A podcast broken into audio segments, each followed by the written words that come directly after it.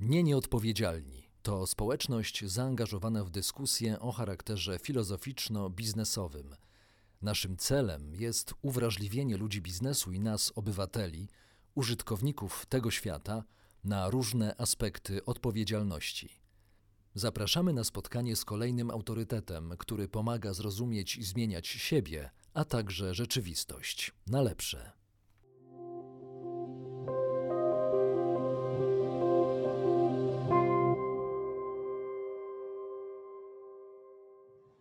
Dzień dobry Państwu. Dzisiaj w telewizji Nieodpowiedzialni wracamy do rozmowy z panem profesorem Przemysławem Czaplińskim.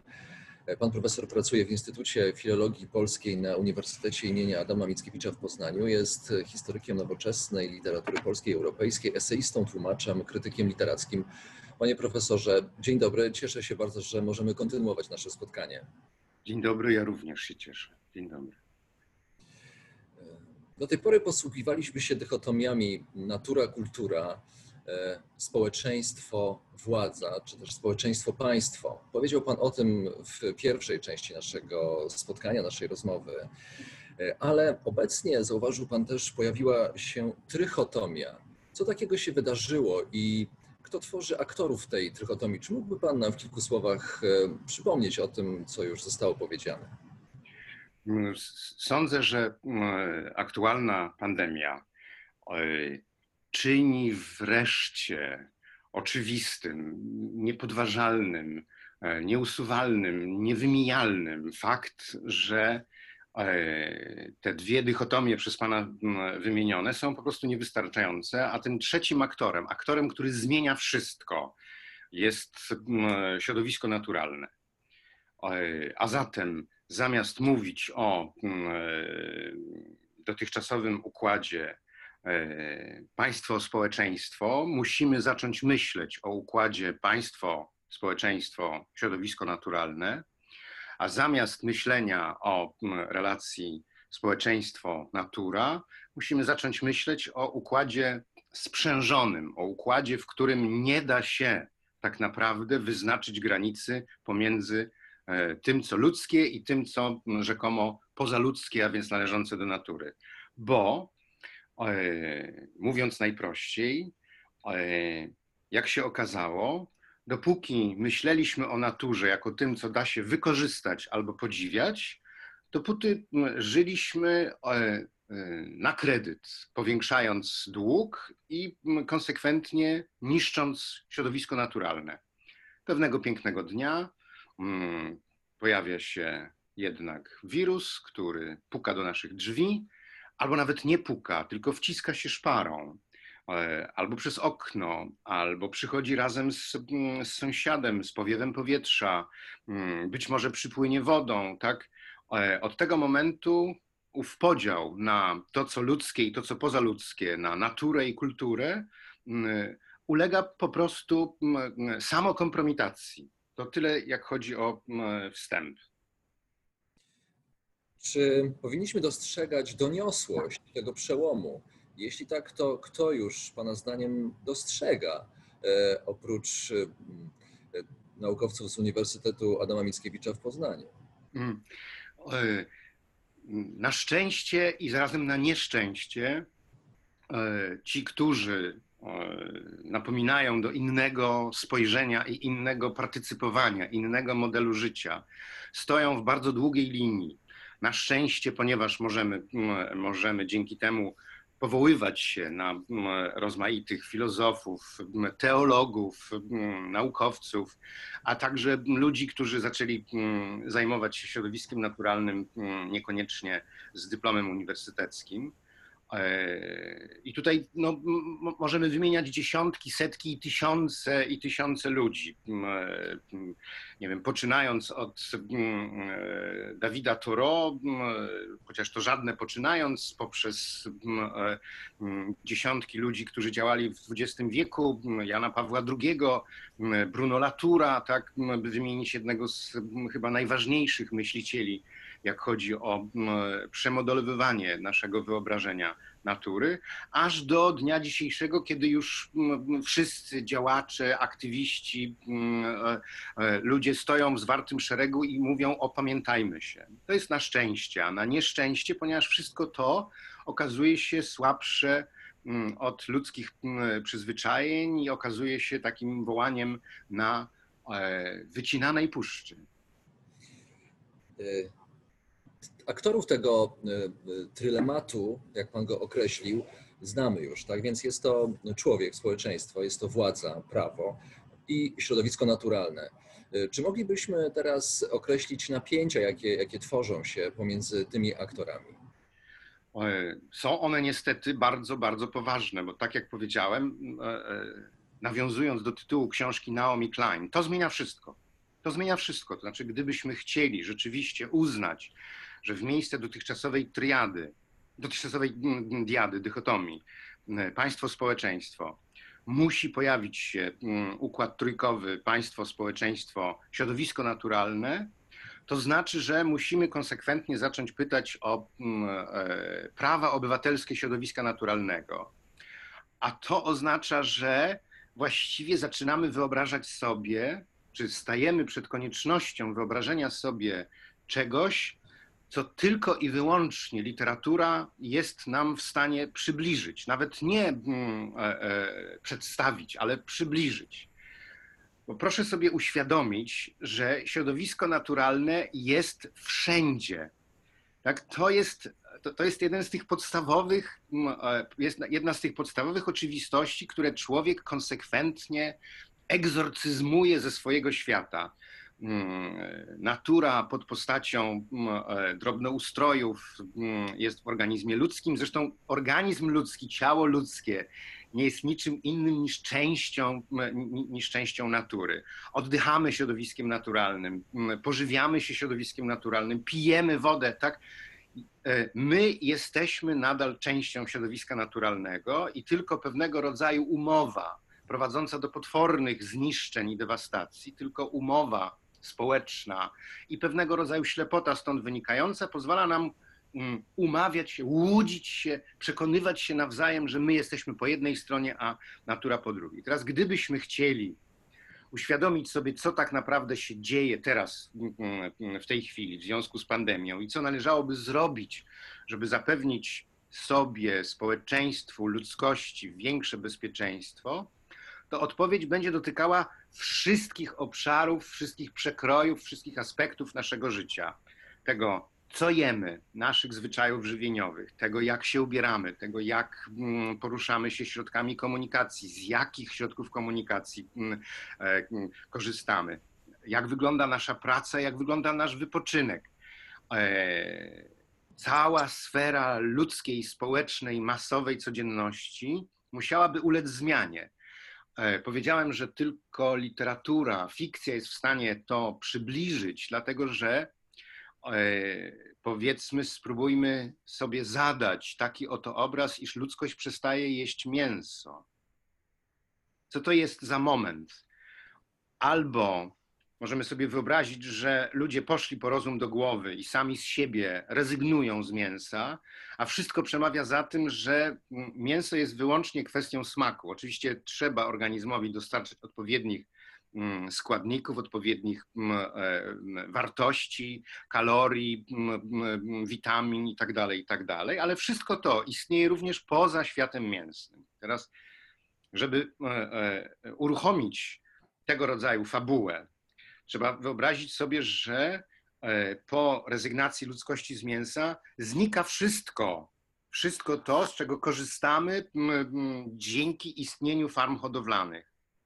A więc nie tylko znika mięso, ale znikają również e, rozmaite produkty odzwierzęce, e, poczynając od masła, serów, a na skórze, lekach, kosmetykach kończąc. Tak? To oznacza, że nasz świat musiałby ulec radykalnej przebudowie i największym, najważniejszym i najtrudniejszym zadaniem byłoby dokonanie pewnego rodzaju aktu emancypacji zwierząt.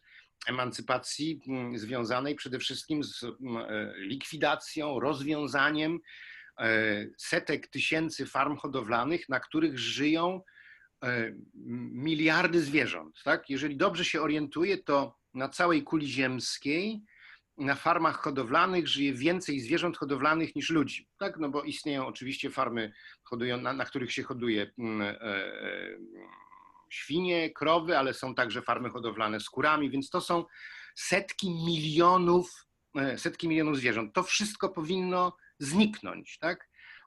Więc razem z tym zmienić musie, musiał transport, który straciłby straciłby towar do, do transportowania, transport zwierząt, wszystkie poszczególne stacje i ogniwa tego potwornego, nonsensownego, idiotycznego, szkodliwego, dewastacyjnego przemysłu przetwórstwa zwierzęcego, prawda? A więc, a więc ubojnie, a więc hurtownie, a więc masarnie, sklepy i tak dalej, i tak dalej.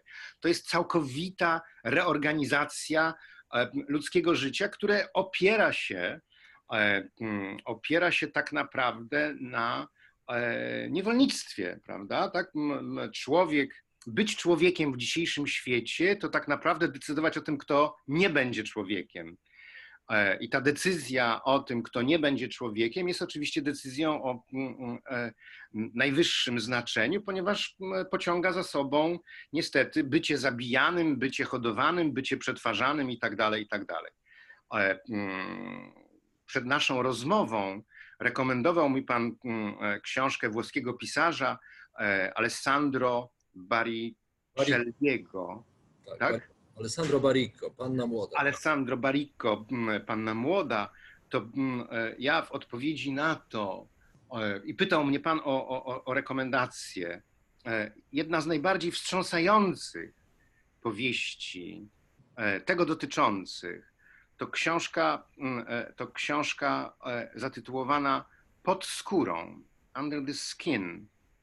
E, to jest książka, która właśnie mówi o, no, przedstawia ludzkość z perspektywy kogoś, kto hoduje ludzi, a nie zwierzęta. To znaczy jest to istota, mm, czy też to są istoty pochodzące z jakiejś innej planety, na których e, niewyobrażalne jest zupełnie, niewyobrażalne byłoby zupełnie mm, e, hodowanie i zjadanie czegoś, co jest czworonożne.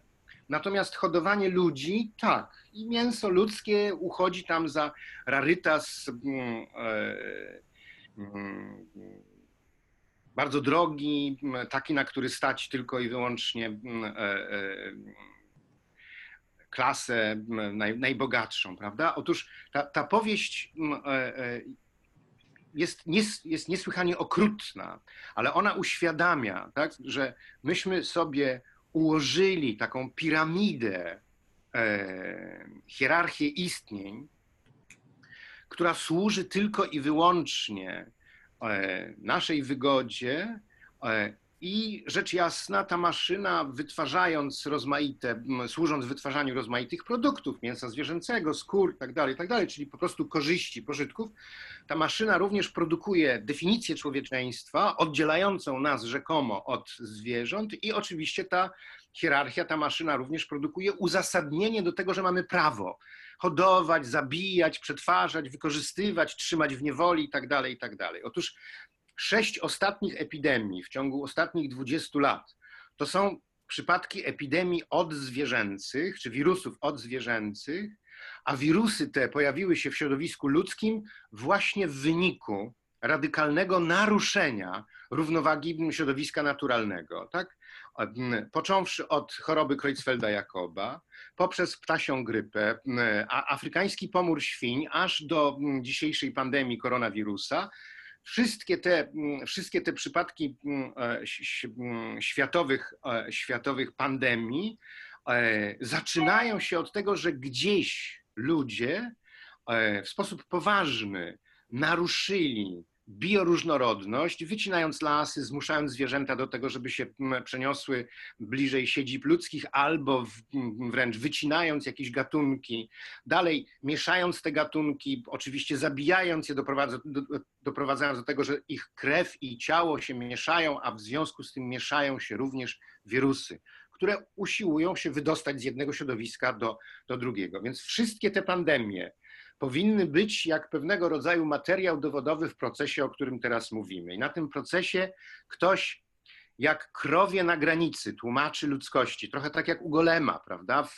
w Lem, w, trochę tak jak Le, u Lema w Golemie XIV, prawda? Gdzie e, ta wysoce inteligentna, o wiele inteligentniejsza od ludzi istota nie rozumie, czego my nie rozumiemy. Tak? Nie, nie rozumie, jak my możemy tak postępować, skoro wszystko, co robimy, jest tak naprawdę metodycznym zmierzaniem ku katastrofie. E, I kiedy katastrofa nadchodzi, a udaje nam się jakoś jej uniknąć, to potem e, e, z poniedziałku na wtorek radośnie wracamy do wszystkich swoich przyzwyczajeń. Otóż to jest właśnie najlepsza droga do tego, żeby tej drogi już później w ogóle, w ogóle nie było. Mamy zatem trzeciego aktora, ale prawdziwe wpuszczenie tego aktora, czyli środowiska naturalnego, oznacza, że albo nasze obyczaje, nasze codzienne obyczaje dotyczące wszystkiego doprowadzą w konsekwencji do, mm, e, do uprawomocnienia e, środowiska naturalnego, albo droga będzie odwrotna, a mianowicie od strony prawa. Nadejdą bardzo jasne i wyraziste przepisy. Takie na przykład jak podczas epidemii koronawirusa tak? przepisy, które mówią tego nie wolno, to wolno, prawda? I to prawo wówczas e, dokonałoby bardzo głębokiej ingerencji w nasze życie, ale w wyniku tej ingerencji przestalibyśmy jeść mm, e, mięso, a później korzystać także z produktów odzwierzęcych.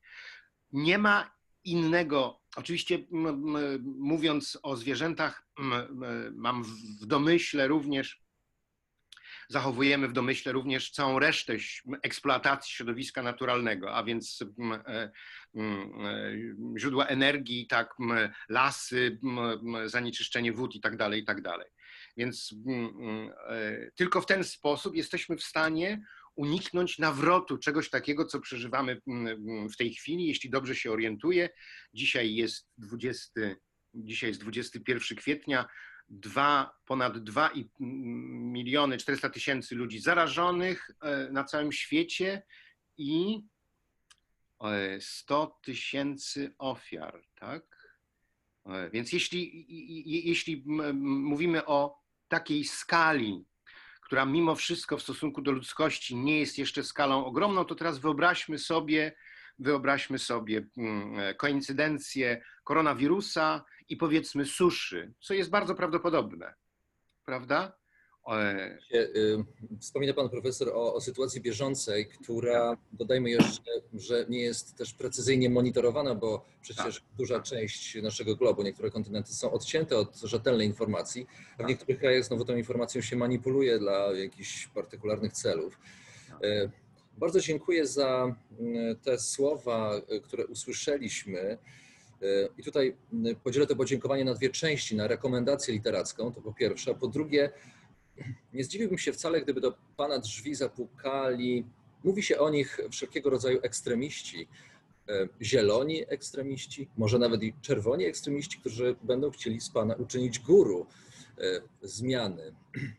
Oczywiście teraz proszę te słowa wziąć w, w nawias. Mhm. A ja chciałbym uchwycić to, co Pan wspomniał, to znaczy o, y, o tym, że niestety y, y, natura mm, nie doczekała się w języku codzienności, o, o obecności, to znaczy jej nie ma w, w językach, którymi się posługujemy.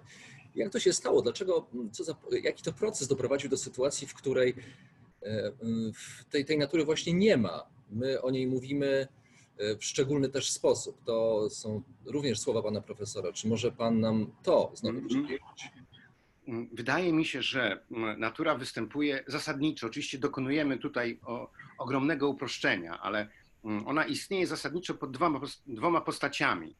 E, w języku estetyki jest obiektem naszych podziwów, zachwytów ekscytacji, ekstazy, adoracji. To są te przypadki, kiedy wchodzimy na szczyt albo znajdujemy się na przełęczy, patrzymy wokół siebie i socjologowie nazywają to doświadczenie, i przeżywamy doświadczenie, które socjologowie nazywają doświadczeniem ach. Tak? To, jest ten, to jest to doświadczenie zachwytu, ekstazy, podziwu. Tak? E, a na drugim krańcu istnieje to, co budzi w nas odrazę, e, co jest dla nas przerażające, ohydne, niedopuszczalne, niedotykalne. E, każdy z nas nie lubi jakiejś części natury. Jedni mają fobię mm, związaną z pająkami, inni ze żmijami, jeszcze inni nie cierpią komarów, much, błota, pokrzyw, mm, e, suchej ziemi albo błotnistej ziemi. Tak, każdy z nas ma jakieś fobie, zależnie od tego, jak się wychowywał i mm, e, jak często w dzieciństwie w naturze przebywał. Otóż e, tak mi się wydaje, to jest hipoteza, którą należałoby nieco szczegółowiej dopracować. Otóż wydaje mi się, że e, skrajność tych dwóch e, przedstawień natury jako czegoś, co jest piękne i jako, jako czegoś, co jest monstrualne, wynika z faktu, że w naszym języku codziennym w minimalnym stopniu, prawie w ogóle, nie występuje prawda o trzeciej postaci natury, a mianowicie o jej użytkowaniu. Gdybyśmy potrafili sobie szczerze, bez ekscytacji i bez wstrętu mówić o tym, jak wiele w naszym codziennym życiu e, jest z natury i to natury wykorzystywanej grabieżczo, łupieszczo, eksploatacyjnie, totalitarnie, gdybyśmy potrafili o tym szczerze mówić, gdybyśmy mieli w naszym języku wystarczająco precyzyjne i proste słowa wyrażające owo okrucieństwo, ten debilizm ludzkości, to wówczas te dwa bieguny nie byłyby wyłączne. A tak mamy albo jedno, albo drugie.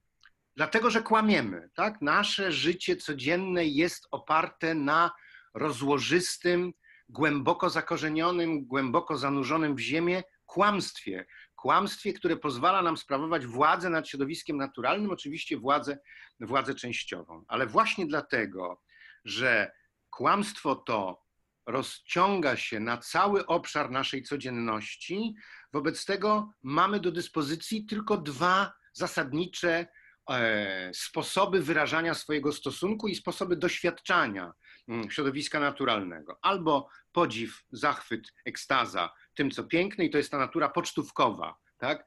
Jedziemy gdzieś tam na daleką wyspę albo na, na odległy kontynent, albo mm, jedziemy w Tatry, jedziemy nad morze, prawda, żeby pooddychać, ponapawać się czystą naturą, e, a po drodze spotykamy coś, co jest, coś, co jest ohydne, e, coś, co jest dla nas odrażające albo nawet przerażające. Ten, skrajność tych dwóch przedstawień, tych dwóch języków e, jest spowodowana rozległą pustką w samym środku, a więc w tym, co robimy, co robimy na co dzień, jak wygląda nasze, nasze życie, jak wyglądają nasze, mm, na, na, na, nasze zwyczaje. Od tego należałoby zacząć, to znaczy właśnie od przewietrzenia codzienności, od mm, stanięcia w prawdzie. Tak? Mm, kolejny cytat odwołujący do kolejnego autorytetu. Tak? To nic nic nie jest tak ważne, nic nie jest tak piękne jak prawda. I ta prawda powinna zostać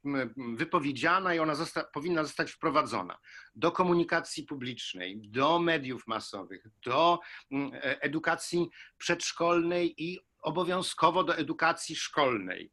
Nie pod postacią wiedzy o komórce, wiedzy o budowie, o budowie, e, o przekroju łodygi, tylko właśnie o tym, jak wygląda codzienność ludzka w odniesieniu do środowiska naturalnego. Panie profesorze, y, mnie interesuje mm, fakt dotyczący naszej obyczajowości, naszej kultury i naszego języka, to znaczy o romantyzm, bo w romantyzmie natura zaistniała w pewien określony sposób. Y, można by go nawet nazwać y, no właśnie takim premonstrualnym. Mm -hmm, I jaki to ma wpływ na, mm, no właśnie na obecność natury w naszym codziennym języku? Mm -hmm. Ale ten romantyzm, nawet jeśli będziemy trzymać się romantyzmu polskiego, jest również sielankowy, jest również ekstatyczny, jak chodzi o naturę, prawda? Mm, proszę sobie przypomnieć sonety krymskie Mickiewicza i to ach, w Czatyrdachu, prawda? No właśnie to jest to, to jest to doznanie, mm, to jest to doznanie ekstazy w obliczu natury. Proszę też sobie przypomnieć, jak to wygląda u Mary Shelley mm, we Frankensteinie tak, mm, e, ukochana doktora Frankensteina prowadza go mm, w góry, siadają sobie na stoku i e, kontemplują naturę. Tak? To, jest jej, to jest jej podejście, prawda? To jest jej nastawienie, podczas gdy on, on jest potomkiem faustycznej tradycji europejskiej, to znaczy on jest naukowcem, który szuka klucza do natury, tego jednego zaklęcia, jednego wzoru, który pozwoli mu zapanować nad naturą i oczywiście udoskonalać wszystko to, co jest niedoskonałe, ze szczególnym uwzględnieniem śmiertelności ludzkiej. Więc w romantyzmie znajdziemy jedno i drugie, e, i kto wie, czy nie znaleźlibyśmy również, również trzeciego. Znaczy, wydaje mi się, że romantyzm europejski jest dużo bardziej pojemny niż myśmy przyzwyczaili się go, e, e, niż, my, niż, niż, niż to przewiduje nasze, nasze przyzwyczajenie i nasze potoczne rozeznanie w tymże romantyzmie, ale niewątpliwie e, to, co zostało w dziedzictwie bardzo silnie, to niestety właśnie owe dwa bieguny, czyli natura jako przedmiot ekstazy i natura jako przedmiot przerażenia, jako coś monstrualnego.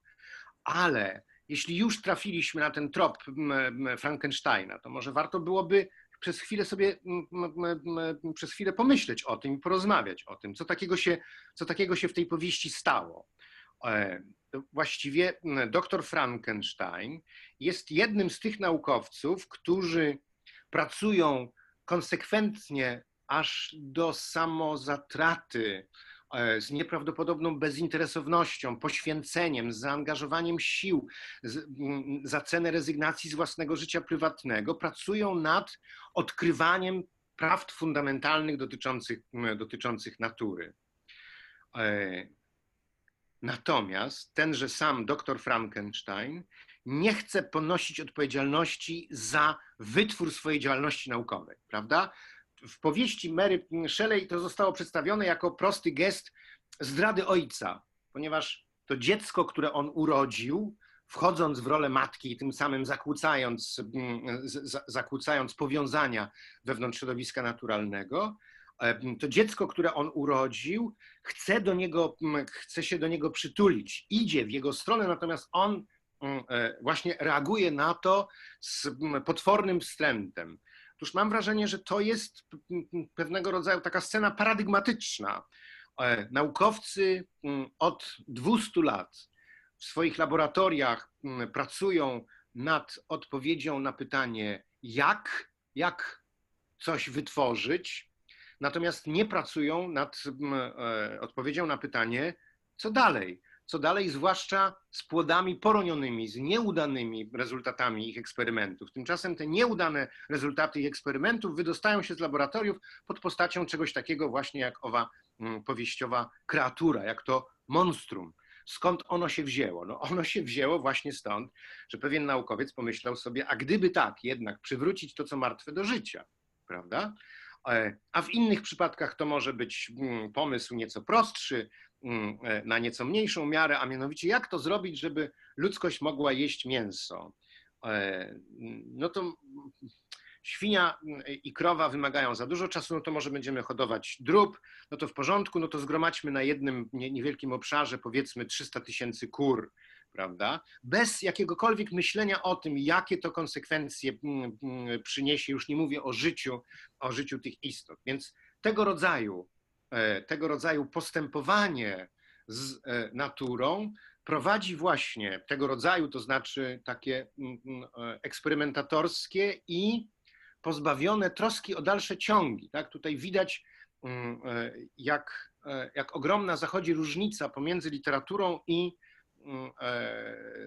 tą nauką eksperymentalną. Prawda? Literatura jest właśnie zainteresowana tym, żeby przywoływać do naszej świadomości, żeby nam przedstawiać odpowiedź na pytanie what if. co by było gdyby, prawda? Czyli nie tylko po prostu samo odkrycie czegoś, ale również konsekwencje tego.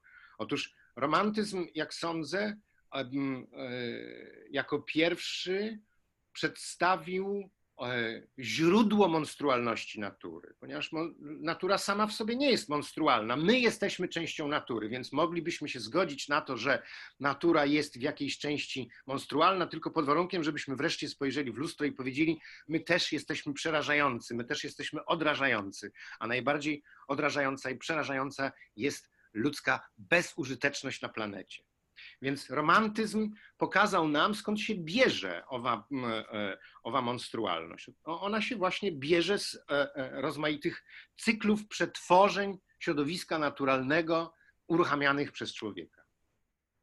Panie profesorze, pan profesor wie podobnie jak i ja, że nie wyczerpaliśmy wszystkich tematów zaproponowanych w tej rozmowie. Jasne. Teraz zdradzamy te tajemnice naszym odbiorcom.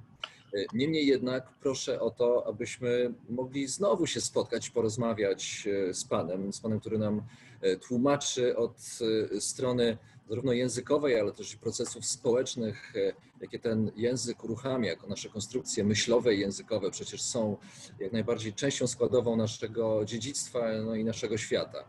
Tak więc dzisiaj bardzo podziękuję i mam nadzieję na kolejne spotkanie.